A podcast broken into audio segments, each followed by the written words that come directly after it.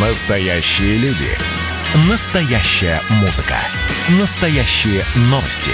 Радио «Комсомольская правда». Радио про настоящее. 97,2 FM. эм. Был бы повод. Здравствуйте, я Михаил Антонов, и это большой выпуск программы «Был бы повод». События за событием, день за днем. Обзор исторических событий недели вы услышите в сегодняшней программе. Отправляемся в наше хронологически выверенное путешествие.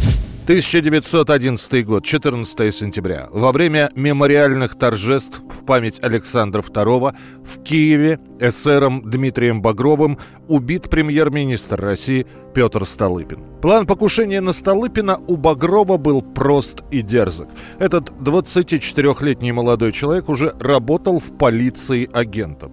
Багров внедрялся в группы социалистов или анархистов, а после сдавал их полиции. Иногда заработок в месяц у него достигал 150 рублей. Серьезные деньги. Например, в том же самом 1911 году годовое жалование рабочего было всего 250 рублей. Однако вскоре Багрова и его товарищи социалисты и анархисты стали подозревать как провокатора и предложили ему доказать свою преданность – убийством. Сначала Багров хочет стрелять в начальника охранного отделения Куляпка, но у Дмитрия при встрече с ним сдают нервы, и он решает стрелять в Столыпина. Тем более Багров рассчитал, что у него будет больше шансов скрыться в толпе. Он снова приходит в полицию и говорит, что в театре, куда на представление должен пожаловать и государь, и премьер-министр, будет находиться террорист, на которого он, Багров, может указать. Ему дают свободный пропуск в театр. Дмитрий Багров приходит туда, из-за пропуска его не обыскивают. Понимая, что к царю не подобраться, он видит стоящего у оркестровой ямы Столыпина. Багров быстро приближается к нему и дважды стреляет.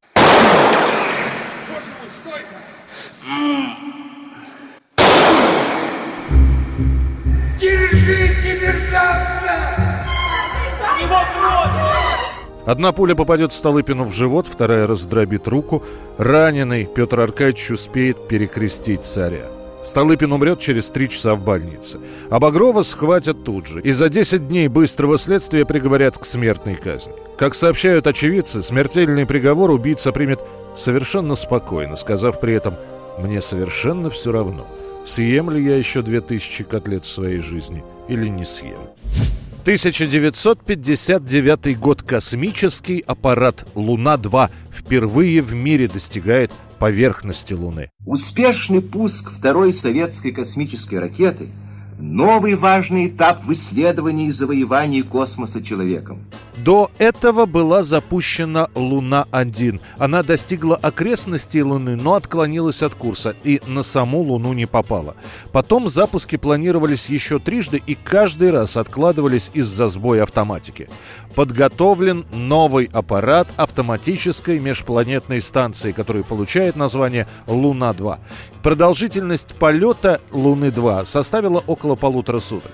Коррекция траектории ракеты при ее движении к Луне не предусматривалась, поэтому нашим конструкторам понадобилось скрупулезно подсчитать, чтобы аппарат не отклонился от заданных параметров. Из научного оборудования на Луне-2 установлены сцинтилляционные счетчики, счетчики Гейгера, магнитометры, детекторы микрометеоритов и прочее, прочее, прочее, вплоть до замера температуры. Наш аппарат удачно прилуняется, а точнее буквально врезается в Луну. Этот момент зарегистрировали зарубежные и отечественные обсерватории и было даже сфотографировано поднявшееся пылевое облако, и радиосигналы с Луны-2 резко прекратились, что подтвердило факт попадания станции на Луну. Человечество вступило в эпоху непосредственного проникновения во Вселенную. 1959 год, 15 сентября. Начинается 13-дневный визит председателя Совета министров СССР Никиты Сергеевича Хрущева в США. Приглашение Хрущев получает лично от президента Америки. Dwight D. Eisenhower, President of the United States, welcomes his guest. Признаюсь, я даже не поверил. Наши отношения были тогда столь натянутыми, что приглашение с дружеским визитом главы советского правительства и первого секретаря ЦК КПСС казалось просто невероятным. Визит запомнился, и в первую очередь тем, что Хрущев вел себя в Соединенных Штатах очень непосредственно. На заводе IBM Хрущев уныло послушал рассказ о новинках, а после пришел в восторг, увидев столовую самообслуживание. После этого Никита Сергеевич тут же сказал, что сделает такие же в СССР. За две недели в США Хрущеву много что показали, и реагировал он на это сразу же, без какой-либо дипломатии. Итак, Никите Сергеевичу понравилось. Хот-доги. Вот такой должна быть простая еда, сказал он. Автоматы с газировкой. Хрущев выпьет два стакана с вишневым сиропом. Камеры хранения. Хрущев попросил сопровождающих взять на заметку ячейки для хранения багажа. Понравилась Мэрилин Монро. Актриса, судя по фотографиям, так вообще не очень поняла, кто был перед ней. Хрущев же довольно галантно с ней поздоровался. Ну и в восторге Хрущев оказался от ферм в Айове, которые были засеяны кукурузой. Хрущеву не понравилось, что его не пустили в Диснейленд, сказали, что не уверены в безопасности мероприятия, и не понравилось в голливудской студии, где снималась лента «Канкан». Когда выбежали статистки и стали высоко поднимать ноги, Хрущев демонстративно отвернулся. Это производит очень сильное впечатление и на меня, и я выражаю вам большое уважение свое. Но меня этим вы не поразите – 1959 год, 15 сентября. В свое первое плавание отправляется советский атомный ледокол «Ленин». Бригады сборщиков и сварщиков соревновались друг с другом, движимые горячим желанием как можно лучше выполнить работы по строительству первого в мире атомного ледокола.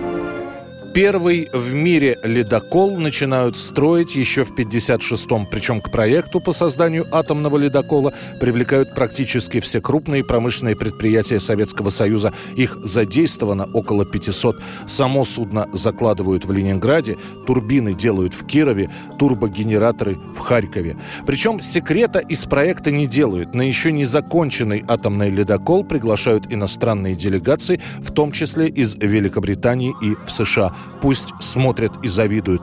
Ученые подсчитают, что атомный ледокол будет расходовать в сутки 45 граммов ядерного горючего. Столько, сколько уместится в спичечной коробке. Вот почему атомоход, практически имея неограниченный район плавания, сможет побывать за один рейс и в Арктике, и у берегов Антарктиды. Только за первые шесть лет эксплуатации ледокола «Ленин» он пройдет свыше 82 тысяч морских миль и самостоятельно проведет более 400 судов. 15 сентября 1974 года в Москве у метро Беляева на пустыре, где художники-нонконформисты устраивают свою выставку, приезжает строительная техника. Этот день войдет в историю под названием «Бульдозерная выставка». За несколько дней до этого группа художников подает заявку в Моссовет о проведении показа картин на Московском пустыре 15 сентября 1974 года с 12 до 2 часов дня. Формально выставку запретить не могут. Раньше в СССР никогда не проводились такие выставки на открытом воздухе, и на этот счет не существовало законов. Московские чиновники просто рекомендуют подобный вернисаж не проводить. Но художники не послушаются. В пригласительном пригласительных билетах мероприятие обозначено как «Первый осенний просмотр картин на открытом воздухе». Мы хотели выйти и показаться для того, чтобы заявить, что мы есть, чтобы нас не могли перещелкать по поодиночке, чтобы нас перестали мучить каждого ну, отдельно, чтобы нас перестали идея, да, запугивать, что вот мы все вместе, нас много, и будет шум, если вы нас тронете. Далее вспоминают сами художники – Собралась изрядная толпа и художников, и зрителей, но ощущение было уже тревожным. Стояли бульдозеры, стояли грузовики с торчащими из кузова саженцами, а всем собравшимся было объявлено какими-то людьми в штатском, что на условленном месте именно в этот день и час запланирована посадка деревьев. Помимо этого появляются и другие люди, они начинают кричать, что пустырь – это их излюбленное место для прогулок с детьми. «Уберите картины», — говорят они. В итоге картины едва установлены раненые на подрамнике начинают сбрасывать прямо в грязь и поливать их из поливальных машин. Самих же художников задерживают сотрудники милиции. Все это фиксируют иностранные корреспонденты. На задержанных составлены протоколы, а буквально на следующий день написано коллективное письмо в Кремль от лица группы художников. Это послание попадает на стол к председателю КГБ Юрию Андропову. Он называет тех, кто разогнал выставку, идиотами и вандалами. Можно вызвать критиков, искусствоведов, и они разделаются с этими не хуже бульдозеров. Теперь они выходят на улицу с картинками, какими хотят. А завтра... А завтра с транспарантами. Но секса-то нет. Ну при чем тут секс? Да при чем здесь это? Советские власти в качестве извинений официально разрешат проведение выставки с участием 88 художников на открытом воздухе в Измайловском парке. Это будет двумя неделями позже, 29 сентября. Это лишь малая часть того, что происходило в разные годы. Продолжим через несколько минут. Был бы повод. Настоящие люди. Настоящая музыка. Настоящие новости. Радио «Комсомольская правда». Радио про настоящее.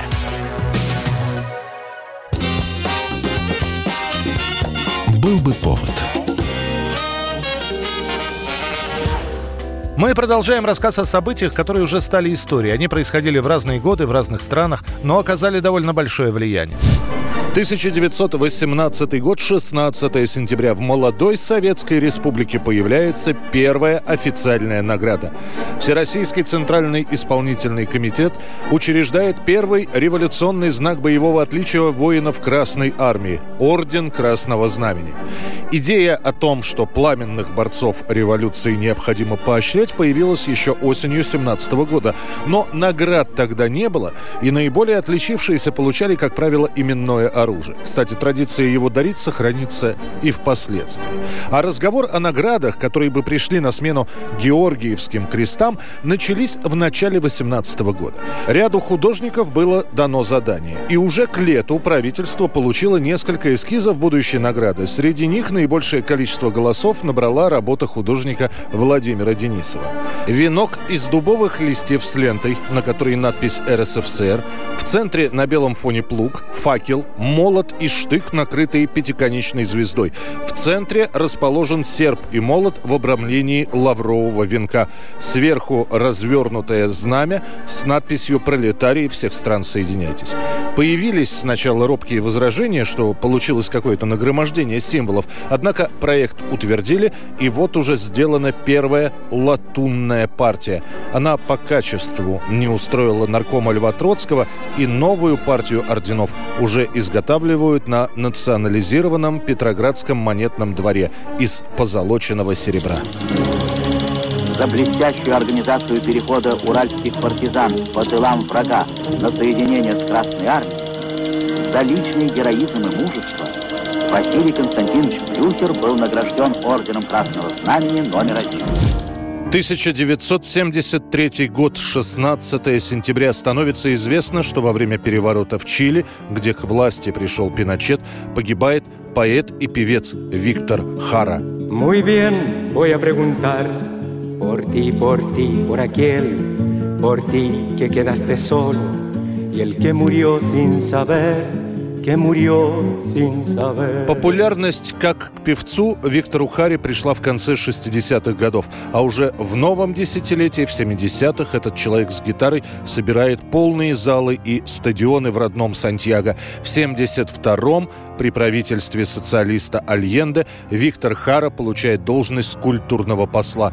Однако уже через год произойдет переворот, Альенде погибнет, к власти придет, как станет писать советская пресса, фашист по фамилии Пиночет, и Виктора Хару арестуют. Тогда на стадион Сантьяго привезут около пяти тысяч человек, которых путчисты назвали марксистским мусором. Хара был среди них. Убитым арестованным актером, журналистом и другим представителям интеллигенции нет числа.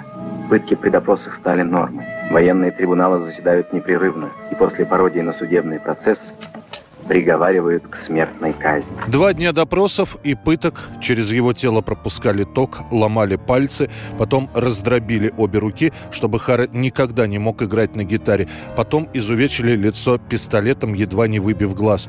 Певца показывали прибывающим на стадион солдатам как главный трофей новой власти. 15 сентября Хару приведут, а точнее приволокут в раздевалку стадиона. Там он пробудет несколько часов. И 16 числа его его убьют выстрелом в затылок, а после уже мертвое тело расстреляют из пулемета. Тело Виктора Хары найдут около кладбища Метрополиана с биркой на плече. Неизвестный подобран на улице. После процедуры опознания, на которой настояла вдова, власти Чили вынуждены были признать гибель Виктора Хары и заявить, что он погиб в перестрелке с военным патрулем. 1976 год, 16 сентября. Многократный рекордсмен и чемпион мира по подводному плаванию Шаварш Карапетян спасает с 10-метровой глубины 20 человек, когда переполненный троллейбус падает с моста в Ереванское водохранилище. В тот день братья Карапетяны тренируются около водохранилища, готовятся к очередным соревнованиям. Первым чемпионом континента стал Шаварш Карапетян, студент из Еревана. Неожиданно карапетяны видят, что рейсовый троллейбус, потеряв управление, мчится к песчаной насыпи. После переполненная машина падает в воду и сразу уходит на глубину. Шаварж бросается в водохранилище. Он без остановки ныряет и вытаскивает людей. Всего ему удастся поднять 46 человек. Его брат сидит в лодке и передает каждого человека тренеру, который имеет опыт работы в спасательной службе и оказывает пострадавшим необходимую первую помощь. 20 человек, вытащенных Шаваршем, удастся спасти. Погибнут в той аварии 72 пассажира. Люди тонули, а я рядом стою или убежал, побежал. Этого невозможно, понимаете? Сколько человек вам удалось тогда поднять на поверхность? Мы всех подняли на поверхность. Не на поверхность, даже троллейбус сняли из-под воды. Этот подвиг обойдется Карапетяну слишком дорого. Сразу после произошедшего его увезут в реанимацию, большая кровопотеря, порезы по всему телу, а позже выявят заражение крови и двустороннюю пневмонию. Атлету понадобится почти два месяца, чтобы выкарабкаться. Врачи признавали, что в некоторые моменты состояние Шаварша Карапетяна становилось критическим. Из большого спорта ему придется уйти. 1922 год, 17 сентября. В Москве состоялся первый радиоконцерт. В этот день впервые прозвучали слова «Слушайте, говорит Москва».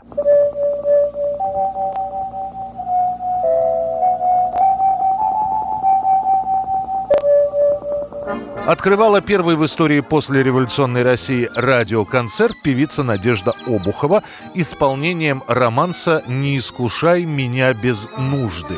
В концерте также принимали участие артисты Большого академического театра Антонина Нежданова, Ксения Держинская, Василий Качалов и другие известные исполнители.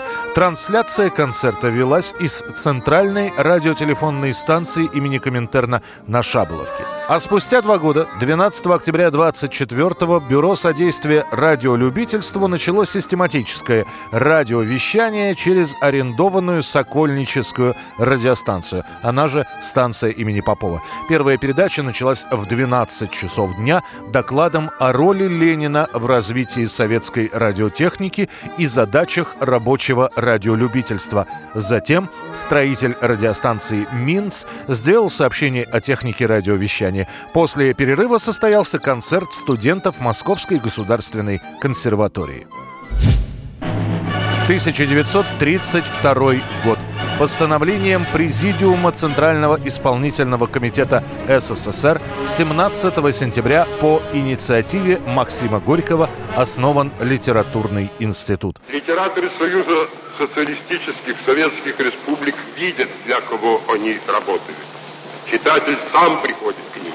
Читатель называет их инженерами душ и требует, чтобы они организовали простыми словами в хороших, правдивых образах его ощущения, чувствования, мысли, героическую его работу. Новое учебное заведение получает здание, в котором некогда располагалась типография и датское телеграфное агентство. А после революции в этом доме появилось огромное количество литературных кружков и такие учреждения, как РАП – и МАП Российская и Московская ассоциации советских писателей. И вот в начале 30-х годов на одном из своих выступлений Алексей Максимович Горький заявляет, что пролетарских писателей не стоит искать как золотые самородки. Их нужно воспитывать и взращивать. А для этого нужен специализированный институт. После этого Горький лично составляет учебную программу будущего института и отправляет ее на утверждение Сталину. Тот ставит под документом свою подпись. Первых студентов отбирают по заявлениям, присланным из различных литературных кружков. Спустя три года литературный институт становится полностью дневным вузом, а в 1936-м, после смерти Горького, заведение получит имя своего основателя. 1941 год, 17 сентября. За подписью Сталина на третий месяц Великой Отечественной войны появляется документ о всеобщем обязательном обучении военному делу граждан СССР. На этот последний бой выйдет первая в мире армия, каждый боец которой будет совершенно точно и ясно знать, за что он борется, кто его действительный враг, будет знать, что враг этот – обречен историей на гибель. Новый документ – это не что иное, как расширенная программа всеобуча, которая уже действует в СССР чуть ли не с первых после революционных лет. Ввести с 1 октября 1941 года обязательное военное обучение граждан СССР мужского пола в возрасте от 16 до 50 лет. Установить, что обязательное военное обучение должно осуществляться вневойсковым порядком без отрыва лиц, привлеченных к прохождению военного обучения от работы на фабриках, заводах, в совхозах, колхозах, учреждениях. Дни и часы занятий по военной подготовке устанавливать военкоматом с таким расчетом, чтобы не нарушать нормальный ход работы предприятий и учреждений и не наносить ущерба производству. Таким образом, прошедшие видоизменившиеся всеобуч попадают по призыву в действующую армию, по крайней мере, с базовыми знаниями о военном деле. Эти люди уже разбираются в званиях, не путаются при повороте, где право, где лево, знают, как заряжается винтовка и какие основные команды есть на воинской службе. За 4 года такой военной подготовки ее пройдут почти 10 миллионов человек. Путешествие по календарю продолжится через несколько минут. Впереди вас ждут войны и победы правителей и деятелей искусства. Эта программа «Был бы повод». «Был бы повод».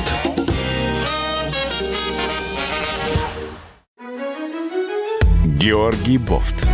Политолог, журналист, магистр Колумбийского университета, обладатель премии «Золотое перо России» и ведущий радио «Комсомольская правда» авторскую программу Георгия Георгиевича «Бофт знает». Слушайте каждый четверг в 17.00 по московскому времени. А что такое деньги по сравнению с большой геополитикой? Мы денег тут не считаем. Был бы повод. Люди, судьбы, истории, изобретений, трагические события. Мы собрали все самое интересное за неделю в программе «Был бы повод».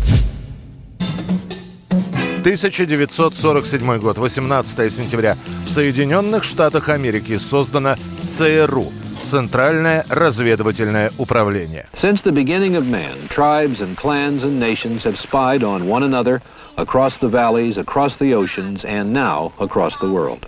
Соединенные Штаты занимались разведывательной деятельностью со времен первого президента Джорджа Вашингтона.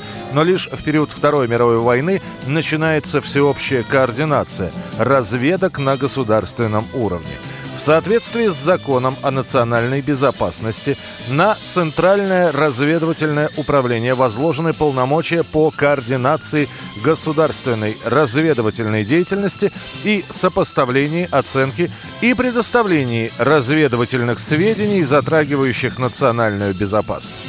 В настоящее время ЦРУ состоит из четырех основных структурных подразделений.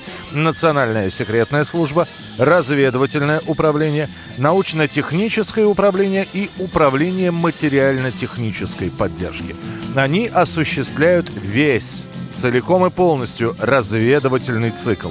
Процесс сбора, анализа и доведения выводов, полученных в результате разведывательных действий до вышестоящих государственных должностных лиц США. You've heard about it, you've read about it, but you've never seen it until now. Behind closed doors at the CIA. Директор ЦРУ назначается лично президентом Америки и подчиняется только ему. 18 сентября 1978 года на экраны советских кинотеатров выходит драма Эмиля Латяну «Мой ласковый и нежный зверь», в которой играли Галина Беляева, Олег Янковский, Кирилл Лавров, Леонид Марков и другие. В мае картину уже показали на Канском фестивале. Более того, «Мой ласковый и нежный зверь» открывал общий показ картин, а осенью лента добралась до советских зрителей. Это вы о ней говорили? О ней. В высшей степени достойная особа. Вы правы, Сергей Петрович. Замечательная девушка. Ассистенты режиссера Эмиля Латяну ездили по разным городам Советского Союза с заданием найти главную героиню, которая будет напоминать Татьяну Самойлову, Одри Хепберн и Людмилу Савельеву. Так нашли 16-летнюю учащуюся хореографического училища в Воронеже Галину Беляеву. Во время съемок между Эмилем и Галиной начинается роман. Когда Беляевой исполнится 18, они поженятся и проживут вместе 5 лет. Сереженька, Сереженька, зверек ты мой ласковый и нежный, образумся, ведь я права, пойми, права. Я не хочу быть нищей, не хочу быть внизу, милый мой, не хочу. Ну а большинство зрителей кино запомнит даже не по сюжету, а по вальсу, который сочинит композитор Евгений Дога, уже работавший с Латяну на фильме «Табор уходит в небо». Свадебный вальс, в оригинале он называется «Осенним», станет одной из самых известных мелодий отечественного кино. Президент США Рональд Рейган назовет его «вальсом века».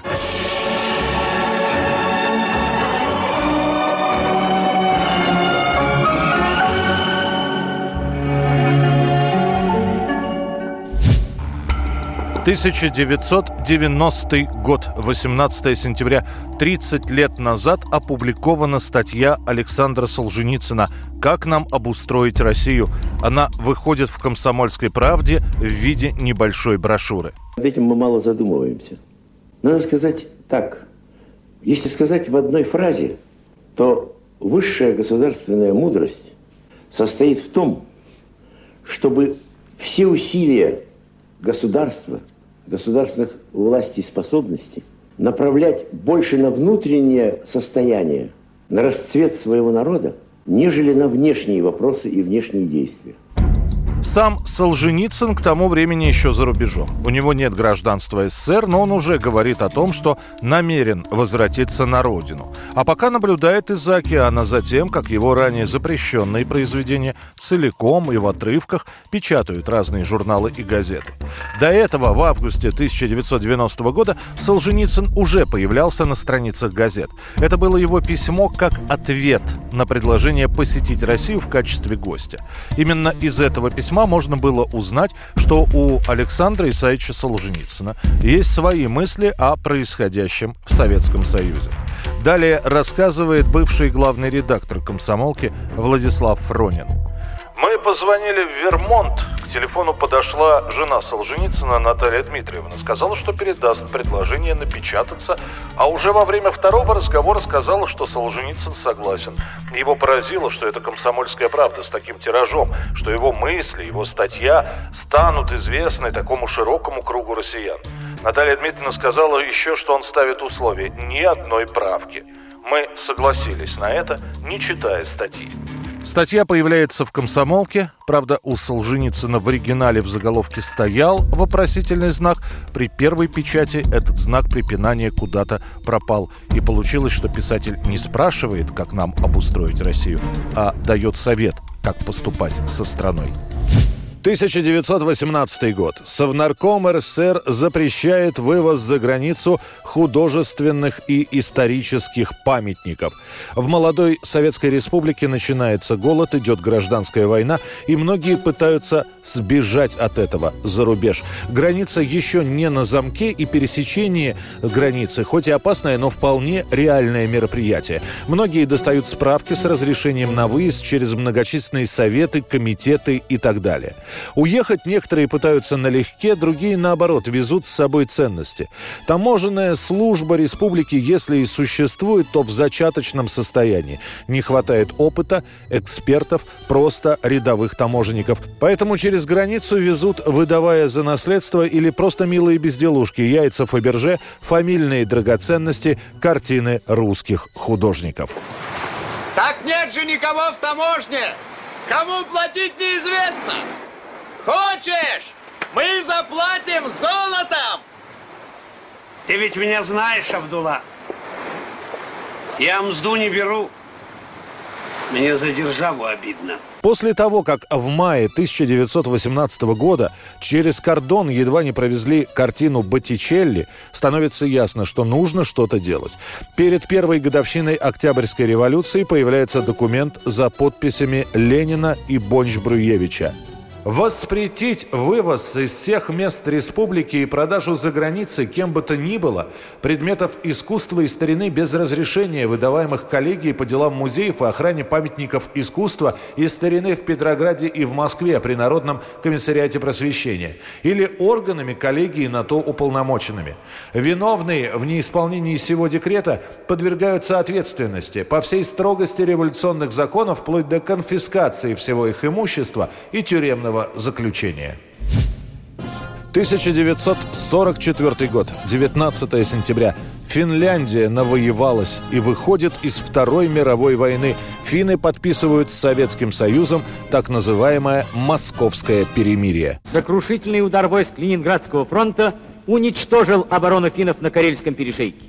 Одновременно на всем протяжении от Ладожского до Онежского озера перешли в наступление войска Карельского фронта. Еще в августе Карл Маннергейм становится президентом Финляндии и ищет встречи со Сталиным для разговора. Ответ Сталина Маннергейму последует через пять дней после длинной паузы, которая заставит президента Финляндии понервничать. Советское правительство, по словам Сталина, согласится принять финскую делегацию, но только при условии, что официально Финляндия объявит о разрыве отношений с Германией и потребует вывода немецких войск со своей территории до 15 сентября. Президент Финляндии разрывает отношения с Германией в начале сентября, а после готов подписать мирный договор, условия которого – оказались куда более жесткими, чем финны предполагали. Финляндия должна выплатить контрибуцию, разрешить коммунистическую партию себя в стране, вернуть изгнанных граждан, а немецких военнопленных передать СССР, а также судить военных преступников и вернуть несколько земель. Преследуя цель обеспечения своих границ и безопасности Ленинграда со стороны Финляндии, Советский Союз возвращает себе область Петсама, Печенга, и арендует район Поркала-Ут. Ограничив только этим свои территориальные требования, Советский Союз еще раз демонстрирует желание жить с Финляндией в добрососедских отношениях. Последний пункт о возвращении ряда земель был внесен за несколько часов до подписания договора. Финский премьер-министр, прочитав итоговый мирный договор, теряет сознание. Инсульт. На подписании его заменит министр иностранных дел Карл Энкель. Он и поставит свою подпись под договором. С советской стороны документ подпишет Андрей Жданов. Minä sanoin sinulle, että minä olen suomalainen. Я фин. Helvetissä mä nyt sulle Как тебе объяснить, что я не воюю? Minä en sodi. Финляндия не воюет. Sota on loppu. Война закончена. Впереди финальная часть нашей программы. Осталось еще несколько событий, о которых мы хотели бы рассказать. Был бы повод.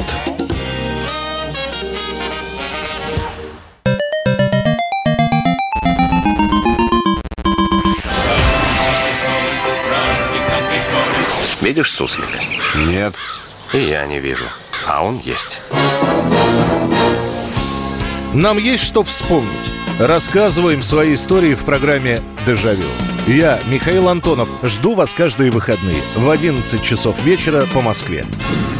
I'll be back. Был бы повод.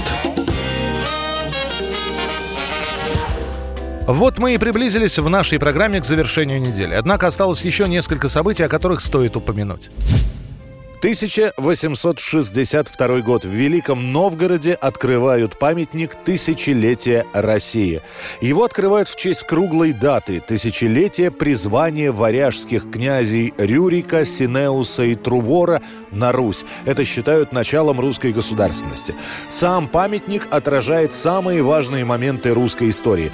Призвание варягов на Русь, крещение Руси, Куликовскую битву, образование единой Руси в конце XIV века, начало династии Романовых и создание Российской империи.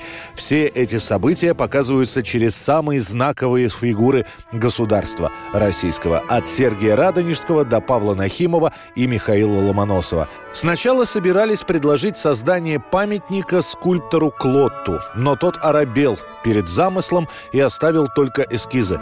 В конкурсе на проект монумента участвуют 52 проекта, которые по условиям конкурса подавались анонимно и подписывались девизами. Первая премия выигравшему проекту составила 4000 рублей, целое состояние на то время, и получил ее Михаил Микешин. Живописец Микешин, не имеющий опыта работы в скульптуре, привлек к разработке памятника своего сверстника Шредера, вольно определяющегося ученика скульптурного класса Академии художеств. Памятник делают к сроку, и он торжественно открывается в сентябре 1862 года в присутствии императора Александра II. Сами торжества длятся три дня. В день открытия памятника выходит указ о награждении лиц, которые участвовали в его создании. Микешин награжден орденом святого Владимира IV степени, ему назначена пожизненная пенсия 1200 рублей в год. Шредер был награжден орденом святой Анны третьей степени и премией в 3000 рублей. 1946 год. В первый послевоенный год во французских Каннах открывают новый кинофестиваль, который со временем станет один из самых признанных в Европе. Pour trois semaines, Cannes est devenue la capitale du cinéma international. Et le festival, projeté avant-guerre, a rendu à Cannes l'animation des temps heureux. Канны пытаются конкурировать с Венецианским кинофестивалем. Он исторически является первым. Правда, у итальянского кинофорума слегка подмоченная репутация. Его основателем был фашист Бенито Муссолини. В Канны зовут лучших режиссеров и актеров Европы. Советский Союз на первом кинофестивале во Франции представляют сразу несколько фильмов. Про Зою Космодемьянскую, про композитора Глинку, фильм Сергея Юткевича «Здравствуй, Москва», ленту «Великий перелом» представляют и фильм-сказку «Каменный цветок». Покажи свой каменный цветок. Сказать-то просто. Да потом жалеть станешь. Не отпустишь из горы? Зачем не отпущу? Дорога открыта. Да сам идти не захочешь. В итоге на первом фестивале среди награжденных и «Великий перелом», который получит один из главных призов, и «Сказка про хозяйку Медной горы», которую жюри отметит как ленту с лучшим использованием света. Со временем количество награждаемых на Канском кинофестивале сократится, и лучшему фильму начнут вручать награду под названием «Золотая пальмовая ветвь». Единственным нашим фильмом, который выиграет этот приз, станет лента «Летят журавли». 2002 год. В Кармадонском ущелье погибает съемочная группа Сергея Бодрова-младшего. Сначала сообщают в новостях лишь о сходе ледника. Говорят о разрушенных домах и пострадавших, о том, что в ущелье в Кармадоне находились люди, пока никто не знает. Стихийное бедствие в Северной Осетии. Этой ночью с горной вершины у поселка Кармадон сошел гигантский ледник. Он стер с лица земли 15 домов, в которых, по предварительным данным, проживали порядка 30 человек. Съемочная группа фильма «Связной» предполагала отправиться 20 сентября в Кармадонское ущелье рано утром. Однако из-за плохой погоды мероприятие переносят на час дня. И съемки длятся до вечера. Примерно в 20 часов 08 минут по местному времени начался сход ледника «Колка». Спасательная операция начинается незамедлительно. В ее ходе сотрудники МЧС и местные добровольцы находят 17 трупов и фрагменты тел. Участников съемочной группы, которые, скорее всего, были застигнуты селевым потоком на дороге по пути в гостиницу, никто из спасателей так и не найдет. Тела останутся под многометровым слоем камней, деревьев и льда. Никак не могли себе представить, что это произошло сейчас – вот эта заполненная чаша этой, этим кошмаром, э, этой грязью, этим ужасом и абсолютная тишина кругом. Крупномасштабные спасательные работы длятся несколько месяцев. Группа добровольцев и родственников пропавших без вести оставались на леднике до февраля 2004 года. И музыкальное событие дня сегодняшнего 1969 год, 20 сентября. Группа Creedence Clearwater Revival единственный раз в своей истории поднимается на первое место британского хит-парада с песней Bad Moon Rising. Эта песня войдет в историю группы как золотой хит.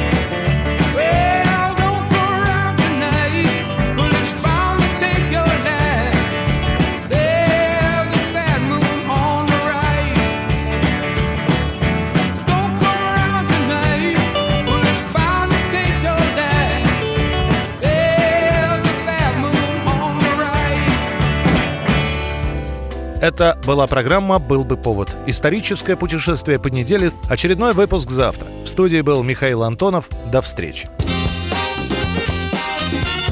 «Был бы повод»